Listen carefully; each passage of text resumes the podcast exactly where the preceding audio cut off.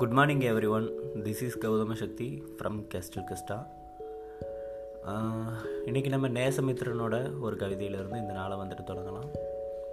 எப்போது வேண்டுமானாலும் திரும்ப ஒரு கூடு இருக்கிறது மறவாத ஒரு பாதை இருக்கிறது என்பதுதான் பறவைக்கு சிறகை விட பெரிய நம்பிக்கை அப்படின்னு அவர் சொல்லியிருக்காரு.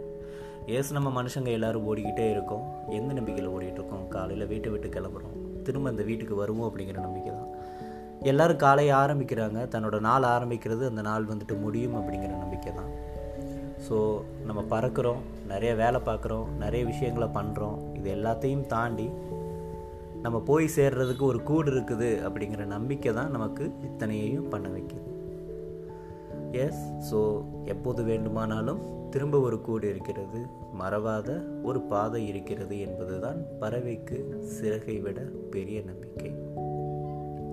Thank you.